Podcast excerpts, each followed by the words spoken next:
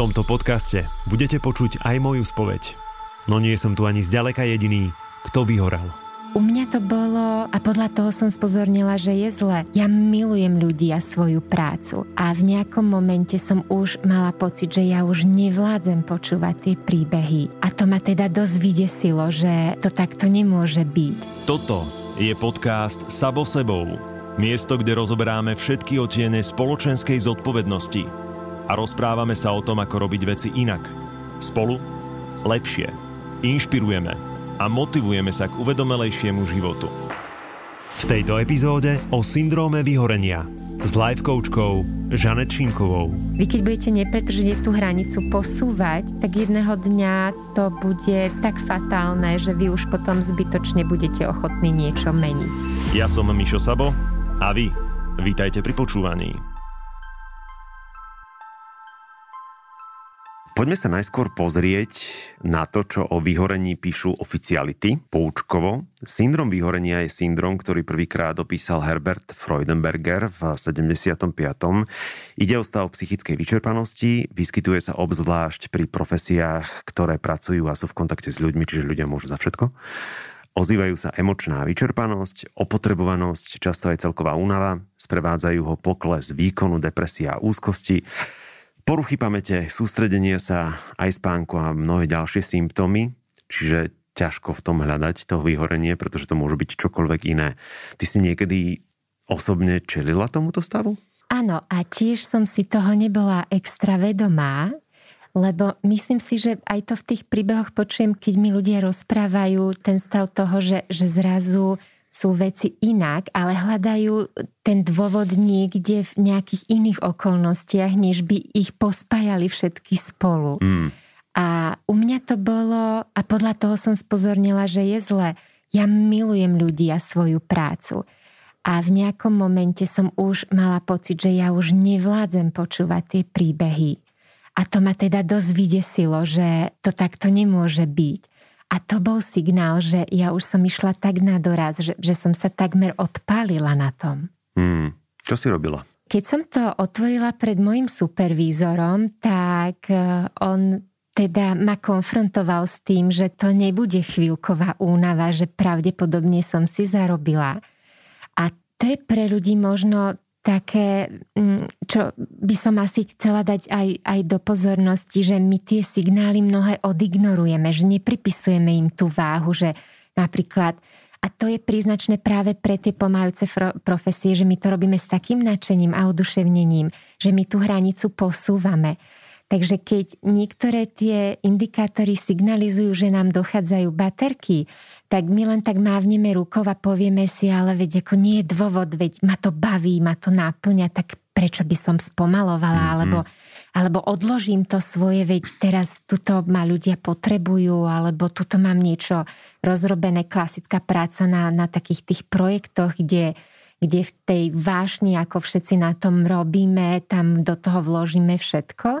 A ono to teda príde tak plíživo, že, že my zrazu zistíme, že sme viac unavení alebo podráždení, alebo nám tam prichádzajú také tie už pesimistické myšlienky alebo také seba spochybňovanie.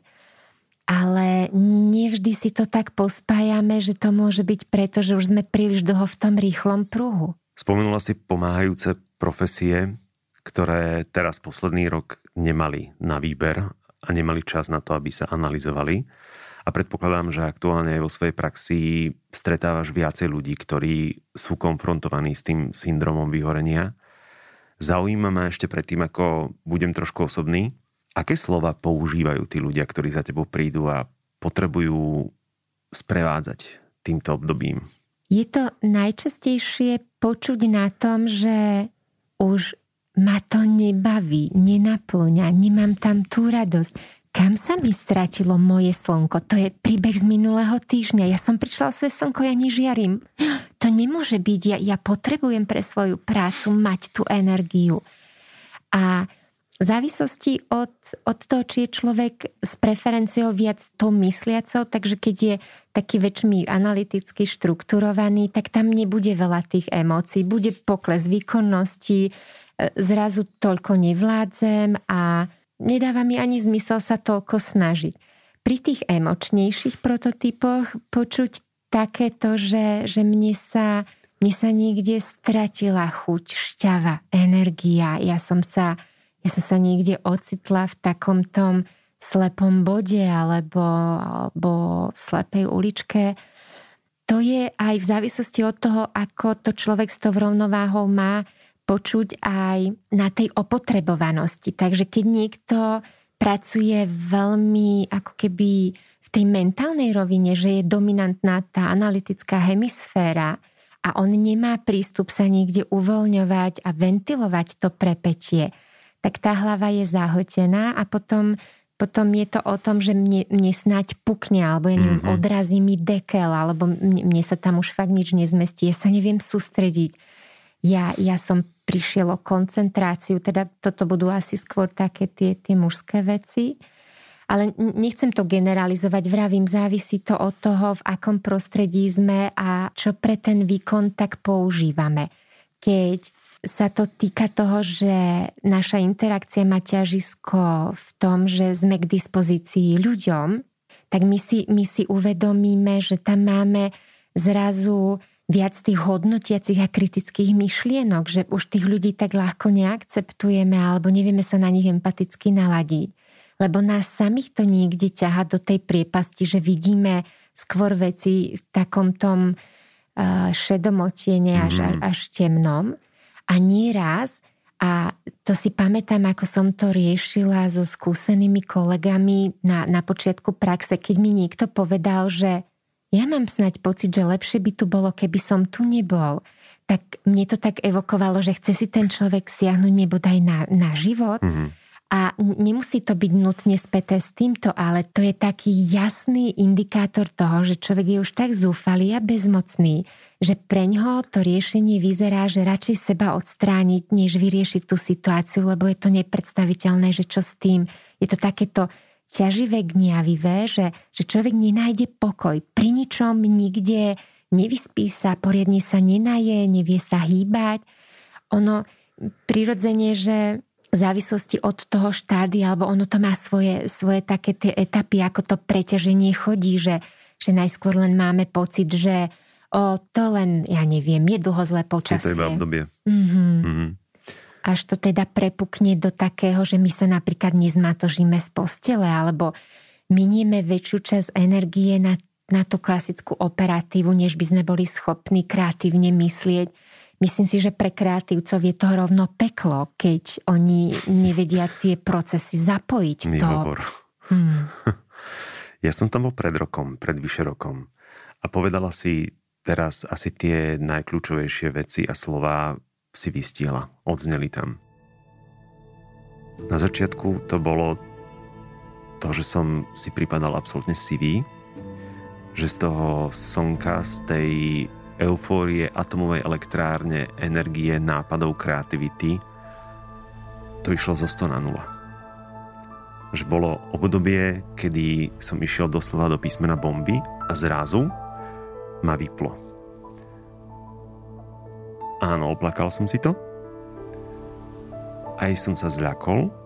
Aj som uvažoval o tom, či to náhodou nie je opäť moja epizóda depresívna, s ktorou som v minulosti mal skúsenosť.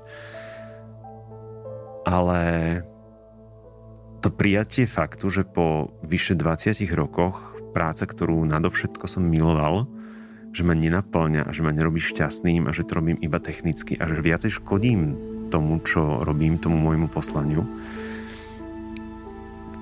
to bolo tak náročné to vysloviť tú vetu, ale od momentu, ako som to vyslovil, že ma to nenaplňa, aj sa ma kolegovia v rádiu napríklad pýtali, že prečo si to povedal tak skoro, veď chceš skončiť až v júni. Ja som to povedal už, už v decembri.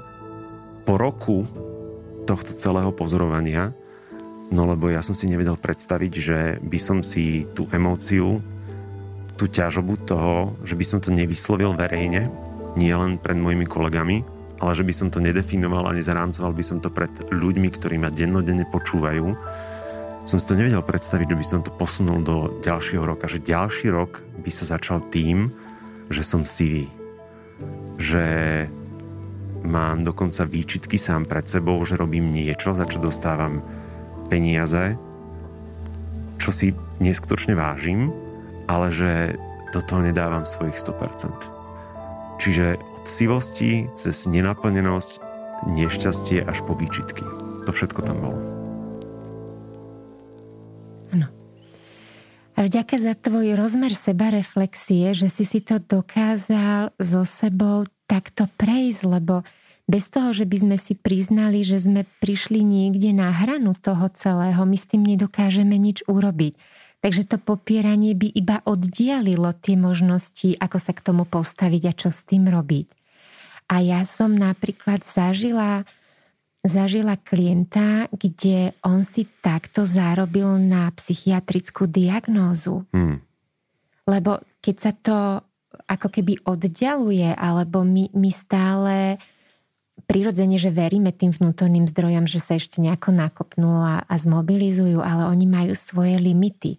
A my keď cez toto prejdeme takým tým, už by som povedala, že až takou trúfalou aroganciou rešpektovať vlastné potreby a vlastné vnímanie, tak tá návratnosť späť to sú celé mesiace mm-hmm veľmi náročnej práce, ako reštrukturalizovať všetko, čo sme poškodili práve tým, že sme podupali tie princípy a hodnoty, ktoré tam nemôžu byť dané do úzadia, ak my chceme plnohodnotne fungovať. Spomenula si aj e, ten nedostatok času a aj ten stres, vypetie, kedy človek nemá ten priestor reflektovať na samého seba alebo na svoje potreby a na svoje myšlienky a čítal som jeden zaujímavý článok, ktorý práve hovoril o tom, že syndrom vyhorenia sa často zamieňa za stres, lebo je s tým stresom úzko spätý.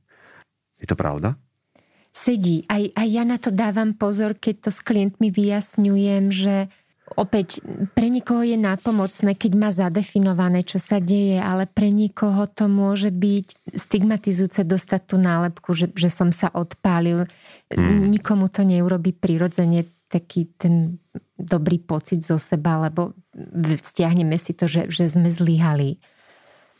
Myslím si, že taký zásadný rozdiel je, že pri tom strese ešte dokážeme regenerovať a tú rovnováhu tam vlastnými silami ešte zakomponujeme.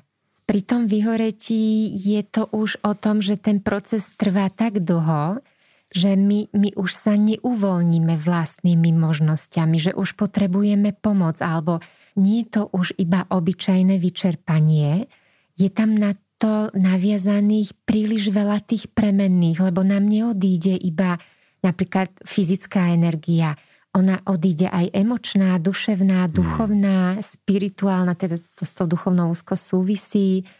To znamená, že nám ako keby preťali všetky prepojenia na svet a my tam zostaneme, že, že bez všetkého. V tme. Mm-hmm. Mm, vypnuté poistky. Tak. Aké všetky podoby to môže mať okrem toho, že nám odídu tieto svety? Mm. Opäť sa popisujú rôzne, rôzne príznaky od takých tých akutných, kedy napríklad, mm, keď niekoho pochytí taký ten emočný únos, že, že mu ľudia sprostredkujú, že toto už bolo cez čiaru, takéto, ja neviem, zúrenie, až, až taká tá veľká emočná expresívnosť, také tie až nejaké ataky alebo útoky, že to nezvládá tak to už je na pováženie, lebo my už keď nevieme vyregulovať samých seba, tak to už veľa, veľa vypovedá. Okrem teda tých emočných turbulencií sú tam tie fyzické prejavy, tá nespavosť, to, že máme problém so zažívaním, to už teda lekári tú psychosomatiku berú do úvahy a, a dajú do pozornosti ľuďom, že že toto už je vec takého aj, aj mentálneho a, a niekde treba tie myšlienky tak popratať a uhladiť, aby vám tam nevyrábali tú sabotáž. Až cez to, že sa to vie stávať takým tým chronickým, že my v tej rezignácii a pasivite sme ochotní prijať, že teda nejdeme na štyri valce, ale, ale na tri a nezačneme s tým niečo také aktívne robiť. To znamená, že že vzdáme sa obľúbených činností alebo prídeme o kontakty, lebo napríklad nás vyčerpáva byť s ľuďmi a dávať na seba pozor, že či tam niekomu vytvárame priestor, či sme dosť empatickí a, a podobne. Takže my po nejakých spätných väzbách sa radšej stiahneme, keď nám niekto povie, že berieš to nejako zbytočne vážne, alebo si vzťahovač, alebo nejaký si precitlivelý. Ľudia to nehovoria len tak, hlavne nie tí blízky, ktorí nás poznajú. Mm. Takže tam chodia také prvé signály, že niečo sa s nami deje.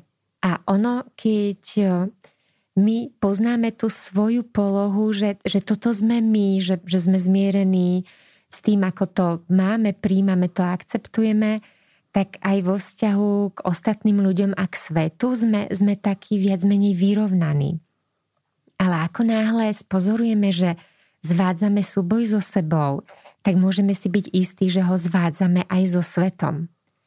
A oplatí sa byť teda pozorný voči, voči tomu, keď je ten stav nášho rozho- rozhodenia, rozladenia, tej veľkej kritičnosti, cynizmu, sarkazmu už dlhodobý. Už to nebude iba epizodická vec, že my situačne reagujeme. A že to nie je životný štýl. Mm-hmm. Lebo pre niekoho cynizmus, sarkazmus je životný štýl. Áno, ak, ak toto je spôsob interagovania, tak áno.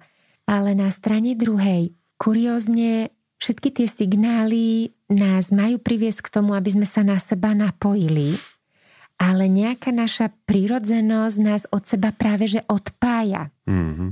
Takže my nevenujeme pozornosť zvyčajne tomu, že OK, keď cítime únavu, pravdepodobne dostatočne neoddychujeme, tak toto dáme ako keby bokom, veď mali by sme vládať. Takže zvolíme energetické nápoje, energetické tyčinky a tú našu energetickú kreditku akože celkom tak akože vyminieme už v prvej polovici dňa a to, čo ja, ja vnímam za, za veľkú hrozbu, okrem toho teda, že keď tú psychiku privedieme na okraj tej priepasti, tak ona si už potom sama vyberá, že kam až do akej hĺbky to padne, tak tie úniky, ktoré nám majú pomôcť, aby sme s tým niečo urobili, sú skôr deštruktívne. Takže vedie to k závislostiam, k tomu, že my prestaneme brať na seba ohľad a je jedno, čo zjeme, čo vypijeme. Ako vyzeráme. A... Mm-hmm. Mm-hmm. Tak. To sa dá totiž aj vidieť, ten človek je popolavý, nie, teda nemusí mať nutne takú farbu, ale taký, taký zvednutý a spustnutý a zanedbaný. A tí, ktorí poznajú, že že majú také tie stavy, kedy ich to ťahá dolu, lebo to je taká prirodzená výbava naša, že tá psychika nevie byť stále iba, iba v tej pozitivite, ale ak e, tú primeranosť, toto by som počiarka, že to je také slovičko, ktoré mi s touto témou veľmi rezonuje, ktoré si treba postrážiť. Primeranosť vo výkone, primeranosť v, v relaxovaní a, a v iných tých veciach, do ktorých sa vkladáme. A ako náhle my tam v tých princípoch a zásadách začneme porušovať a, a pustíme to, tie veci, ktoré nás majú udržiavať tej energii a očakávame, že ich vezmeme niekde v nejakej náhražke Aha. a spolahneme sa na toto, tak e, my nemôžeme byť si istí, že na tomto sa to dá utiahnuť, ale doba tomu praje, lebo lebo všetky tie zaručené spolahlivé návody a odporúčania hovoria, že rýchlo, s garanciou a, a teda použite toto, tamto a človek má zrazu pocit, že veď, veď sú na všetko návody a, a ide to. Jasné, a riešenia sú na dosah ruky a mm. rýchle, efektívne. Rozprával som sa o syndrome vyhorenia s mojim followerom na Instagrame, ktorý sa ma na to otvorene spýtal, keď som teda to tak nejak načrtol a on mi rozpísal svoj vlastný príbeh o tom, že tiež si teda prechádzal syndromom vyhorenia, korporátny človek. A keď doma rodičom povedal teda, že má podozrenie, že prechádza týmto obdobím, týmto syndromom, tak mu jeho otec dal garantovanú radu, že choď pracovať na 9 hodín k pásu. Komu všetkému hrozí syndrom vyhorenia? Myslím si, že ten záber je veľmi široký a tak ako to bolo teda v tých 70 rokoch prvýkrát diagnostikované alebo začalo sa o tom písať, tak to bolo príznačné zvyčajne pre medicínskych pracovníkov, že, že teda to napojenie na, na pacientov. Ale teraz sa to rozšírilo do, do takmer každej sféry. Ja by som povedala, že tam, kde ľudia majú tie vysoké ciele, to, to nadšenie, ten, ten zápal pre vec, tak je to ako keby prirodzená súčasť toho, že, že si nepostražíme tú hranicu, že koľko je dosť toho mm. oduševnenia. A ja pozorujem v tých príbehoch najčastejšie, že, že je to vtedy, keď pracujeme s ľuďmi, keď sme kreatívni, keď sme vo sférach, kde naozaj je ten ťah na bránu taký veľmi, veľmi intenzívny. Vybavujem si, že či som zažila človeka, ktorý napríklad fyzicky pracoval, že, že či, či bolo aj, aj tam takéto niečo príznačné. Hm tam je to menej, menej časté kvôli tomu, že napríklad keď sa vraví, že, že si zoskupte všetky premenné, čo je zrazu inak vo vašom živote, aby ste to vedeli teda nejakým spôsobom odsledovať, že kde vám to odpálilo sa, tak nevidieť dlhodobo výsledok svojej práce je jeden z tých signálov. Mm-hmm. To znamená, že tí, ktorí fyzicky pracujú, tak tá hlava vníma, že oni niečo vyprodukujú alebo niečo po nich bezprostredne vidno. Mm-hmm. Takže nemajú ten pocit tej márnosti snaženia. Ale robiť na projekte, zažila som vedkyňu, ktorá v tom výskumnom týme bola v takom násadení, že ani nejdem hovoriť, koľko hodín denne pracovala celé mesiace, lebo tam ide, a to nastavenie tí ľudia majú o tak veľa, že, že nesmieme poľaviť, že musíme byť v strehu, ale to potom príde tak, že, že zo dňa na deň ten sek, že tam je to už také väčšmi dramatické. Ale myslím si, že minimálne na úrovni preťaženia to vie človek v každej práci asi si odsledovať a otázka je, že či sa to preťaženie stane chronickým, že to prejde už do tej polohy, že nestačia tie klasické zdroje, že už proste mm. neregenerujeme, neoddychujeme, neuvoľňujeme sa. V tomto možno majú požehnanie ľudia, ktorí robia na smeny. Lebo mm.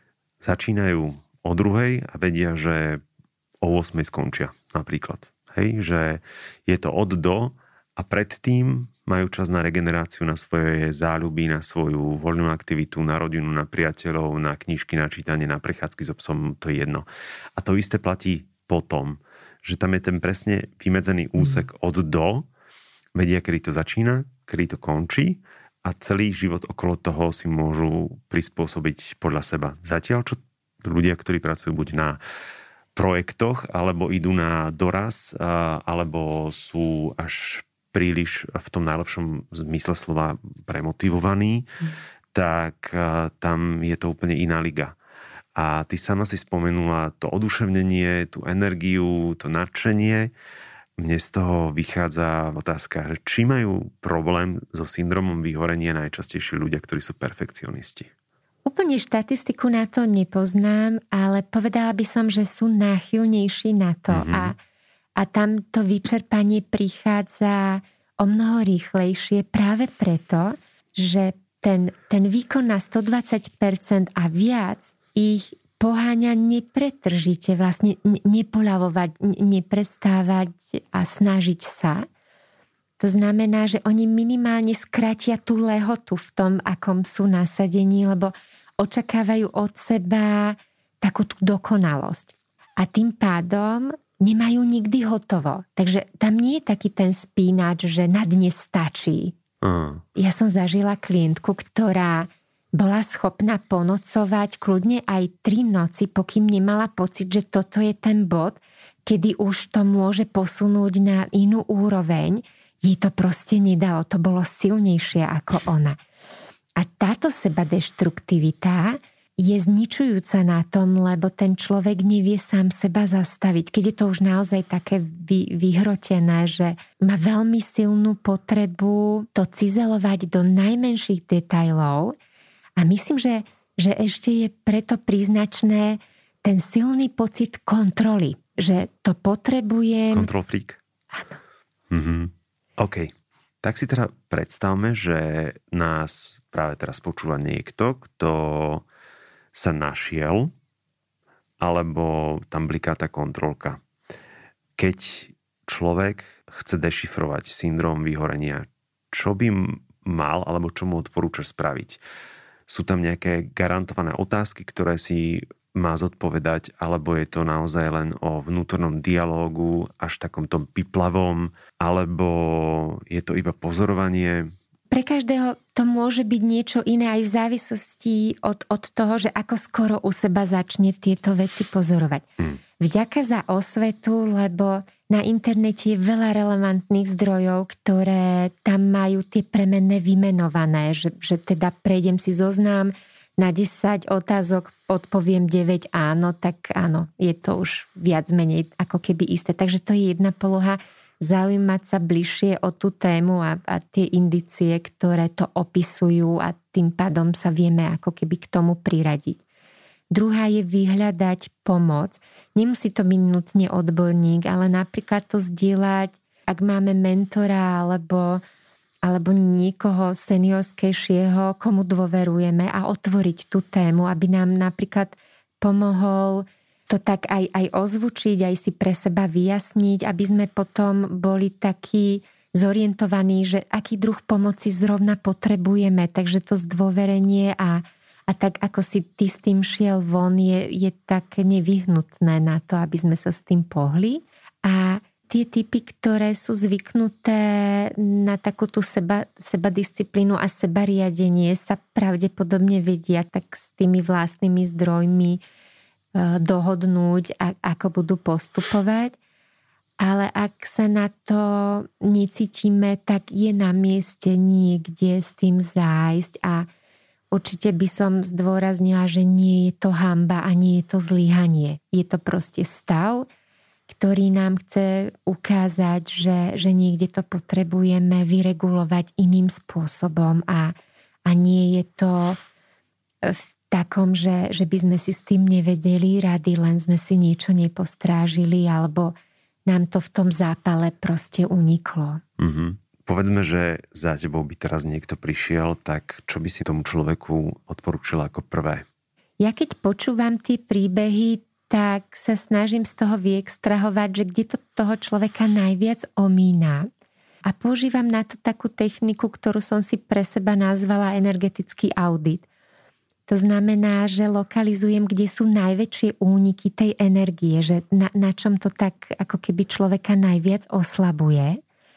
A tam do tohto vstúpiť znamená, že, že zachrániť e, tú časť energie, ktorá sa tam vytvára, aby mohla byť využitá produktívne. Hmm. Takže ako náhle počujem, že to, čo sa zásadne zmenilo, je, že prišiel človek o, o koničky, o pohybovú aktivitu, prestal si strážiť strávu, spánok a podobne, tak cez také tie mikropredsavzatia sa mu snažím pomôcť vyskladať si ten deň tak, aby napríklad z hľadiska psychohygieny tam bola každých 90 minút pauza v tom pracovnom výkone aby tam bola protiváha k tomu výkonu, že má ten človek kde nabrať pozitívnu energiu, či už pohybovej aktivite, kreatívnej.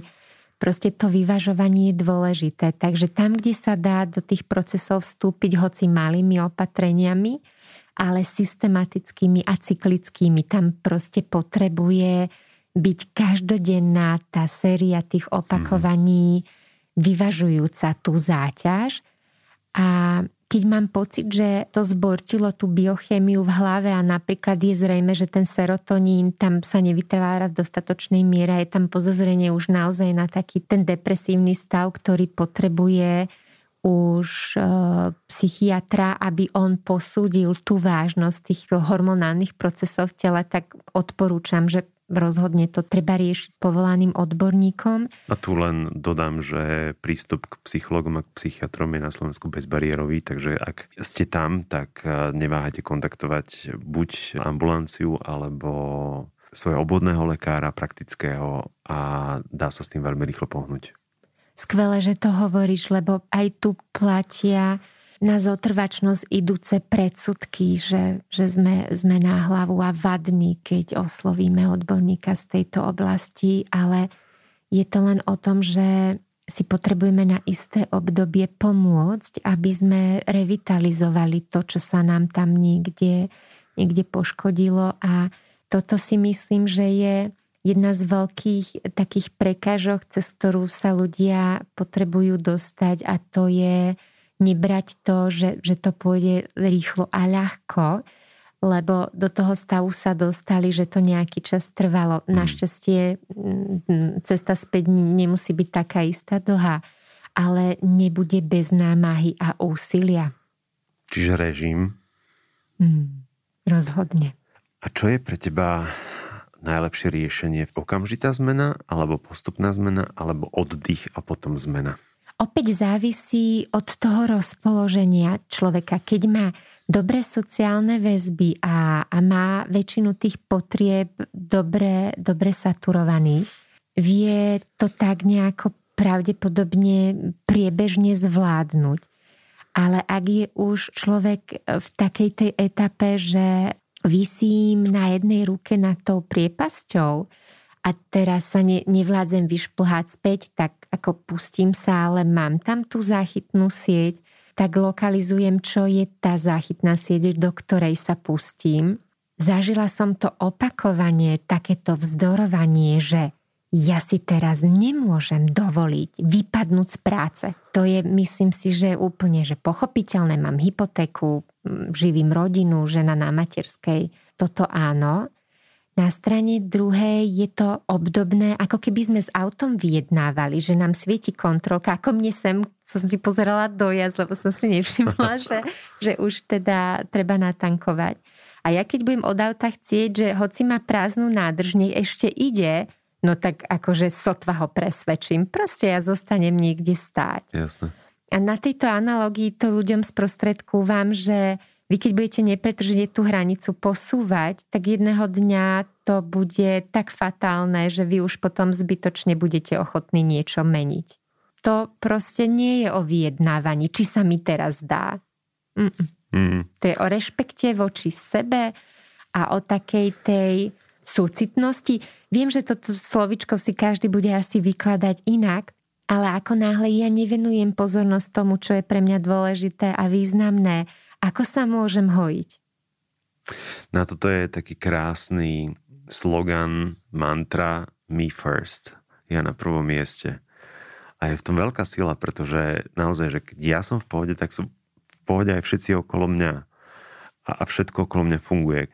A ďalšia taká možno neznáma vec alebo neznáme slovo je sabatikal. Mm-hmm. A tu chcem povedať, že absolútne rozumiem tomu, že keď niekto povie, že nemôžem si dovoliť ísť z práce, ale dá sa dohodnúť so zamestnávateľom na mesiac, na dva mesiace, na tri mesiace, na pol roka podľa potreby, ako kto potrebuje. Keď zamestnávateľ o teba stojí, tak ti dá ten priestor a môže sa kedykoľvek vrátiť, keď to uznáš za vhodné. Pre niekoho to možno znie exotický, možno snobský, ale nie je toto lepšie riešenie, ako byť niekde ako živá schránka? Rozhodne áno a vďaka za osvietenosť tých firiem zažívam túto alternatívu, že zamestnanci majú a je to presne postavené na tom, dokonca aj človek, ktorý necíti bezprostredne ten pocit, že sa odpaluje, ho môže využiť práve preto, aby sa udržiaval v dobrej mentálnej aj emočnej kondícii, aj teda aj, aj fyzickej, lebo keď to vezmeme holisticky, tak potrebujeme po všetkých stránkach byť, mm. byť dobre vyladený. A je to dokonca jeden z benefitov. A majú to teda firmy rôzne, lebo myslím, že podmienkou je, aby ten človek mal už niečo v tej firme odpracované, lebo aj pre firmu je to istá záťaž, že človek má v podstate, a toto sa tiež líši, buď platené voľno, alebo neplatené. A ja som zažila veľmi silný príbeh klientky, ktorá teda dostala polročný sabatikál, odišla do Afriky dobrovoľničiť. A keď sa vrátila, tak mala obrovskú dilemu po tých skúsenostiach a toto si pravdepodobne počul v tých príbehoch, že ak niekto zažije úplne extrémne prostredie, mm. že, že ona nevedela naspäť prepnúť do tohto nášho konzumného, a potom tak riešila, že či sa vráti naspäť do práce, či to vôbec dá, lebo ten mindset bol už niekde posunutý. Lebo to nedávalo zrazu zmysel. Mm-hmm. Tak. OK. Spomenuli sme, tak čiastočne sme sa okolo nich obtreli, lebo doteraz sme rozprávali o zamestnancoch. Skúsme sa prihovoriť aj zamestnávateľom. Mm. Ďakujem, že myslíš aj na túto rovinu, lebo moja veľká téma je mentálne zdravie a, a teda robím osvetu. Aj som teraz v týchto časoch robila, robila webináre, kde osvietení zamestnávateľia si uvedomovali, že potrebujú pre ľudí nejakú vzpruhu, vytvoriť im tam ten priestor, aby niekde mohli zazdieľať to, že mm, je úplne prirodzené a legitímne cítiť všetky tie negatívne pocity a, a teda čo potom s nimi. Pre zamestnávateľov je to veľká výzva kvôli aj tomu, že v závislosti od toho, aké majú tie oddelenia ľudských zdrojov alebo ako to personálne oddelenie má kapacitu venovať pozornosť práve takýmto preventívnym programom. Pri tých nadnárodných zamestnávateľoch to je ako keby jednoduchšie, lebo tam ten trend vo svete je prenositeľný, takže príde to aj k nám. Pre mnohých je to možno v kategórii, ja teraz sa nechcem nikoho dotknúť, ale už som to zažila aj v polohe, že toto je vec toho človeka. Má si to zamestnanec vyriešiť sám so sebou, takéto mm. alibistické. Na strane druhej tiež tam sú potrebné tie firemné procesy a, a tá firemná kultúra, keď bude reflektovať na, na tie potreby tých zamestnancov, veľmi dobre vyladiteľné, že, že každý si tú svoju zodpovednosť v tom svojom kompetenčnom rámci ošetrí a, a tým pádom to vie byť aj spravodlivé. Teda áno, my sa nevieme o zamestnanca postarať, keď on odmieta našu, našu ponuku nejakých benefitov a, a to je tiež pre každého nejaká voľba. Niekto kladie dôraz na tie finančné a sám chce rozhodovať o tom, či pôjde na wellness alebo pôjde na dovolenku a kedy a ako často alebo to bude súčasť, že máme to takto zaužívané a proste ten človek si každého štvrť roka bude, bude mať vybrať voľno, lebo v podstate je to o tom, že my priebežne dobrzďujeme a robíme väčšinou tých preventívnych opatrení vtedy, keď ešte nie je zle prirodzene, inak teda uh-huh. nemusíme o prevencii hovoriť a mnohí zamestnávateľia pristúpili aj k takým radikálnym krokom, že zatrhli prenositeľnosť dovolenky. Ako ja som zažila, u mňa sedel človek, ktorý povedal s veľkou hrdosťou na seba, ja som 5 rokov neoddychoval. Mne sa zapli všetky kontrolky wow. a vravím si, že fúha, že toto nie je celkom ako keby, že nie, niečo, čím sa dá poprvé chváliť a po druhé, čo je vôbec zdravé. Zarobené na problém. Mm-hmm, presne mm. tak. Takže áno, keď sa rozhodnú pomôcť zamestnancom v tej aj edukácii, aj, aj v tých podmienkach, tak to ide krásne nastaviť. Ono už bežne fungujú team buildingy a, a všetky také tie, tie benefity, že permanentka do fitka alebo proste na pohybovú aktivitu, na seba rozvoj a podobne. Otázka je, že či to ľudí aj vedie k tomu, aby, aby to teda využívali a, a, a aj si to užívali. To by som povedala, že chce to taký prieskum vo firme, že aké tie potreby ľudia majú a načúvať im, aby si to vybrali, lebo keď ja im nanútim vzdelávanie a oni aktuálne by uvítali radšej ísť chodiť plávať pred mm. prácou alebo, alebo možnosť ísť cez obed do fitka, tak im nebudem toto vnúcovať, keď oni majú túto preferenciu ale je to nadpráca v podstate starať sa o tých svojich ľudí a, a byť tam pozorný voči tomu, že, že čo chcú. Na strane druhej tí osvietení vedia, že väčšina ľudí si vyberá to, prečo zostáva v práci kvôli takýmto ako keby nehmotným veciam, že sú tam napríklad dobré pracovné vzťahy, plánuje tam priateľská pozitívna atmosféra, človek je tam vypočutý a pochopený v tých jeho potrebách a, a môže prísť a povedať, že teraz má napríklad záťažové obdobie, lebo mm. mu krachuje vzťah, alebo deti majú nejaké problémy v škole a je na to napríklad brány ohľad, že dobre, koľko času potrebuješ, vieme ti s tým nejako pomôcť a vytvoríme mu na to podmienky. A toto sú také viac menej detaily, ono to nemusí stať žiadne veľké peniaze, lebo prirodzene pri šetrení prvé, čo škrtneme, je, sú benefity pre zamestnancov, Jasne. lebo firma je v zlých číslach. Ale tí zamestnanci vytvárajú ten produkt alebo ten výsledok toho celého. Ja by som to teda tak zhrnula, ako povie môj tatko, ťažnému koňovi dám poriadne nažrať. Hostka tohto podcastu, Žanet Šimková, je priekopníčkou life coachingu na Slovensku a vo svojej praxi sprevádza a sprevádzala nie desiatky, ale stovky ľudí na ich ceste za zmenou, vrátane mňa. Preto vám chcem dať do pozornosti jej novú knihu plnú receptov a praktických cvičení, ktoré vám pomôžu viac veriť svojim schopnostiam a rozvíjať vlastnú intuíciu. Knižka sa volá Takto sa to podarí a čaká vás na stránke livecoaching.sk. Mňa na sociálnych sieťach, na Instagrame aj na Facebooku nájdete ako MXSABO. Vážim si, že ste nám venovali svoj čas.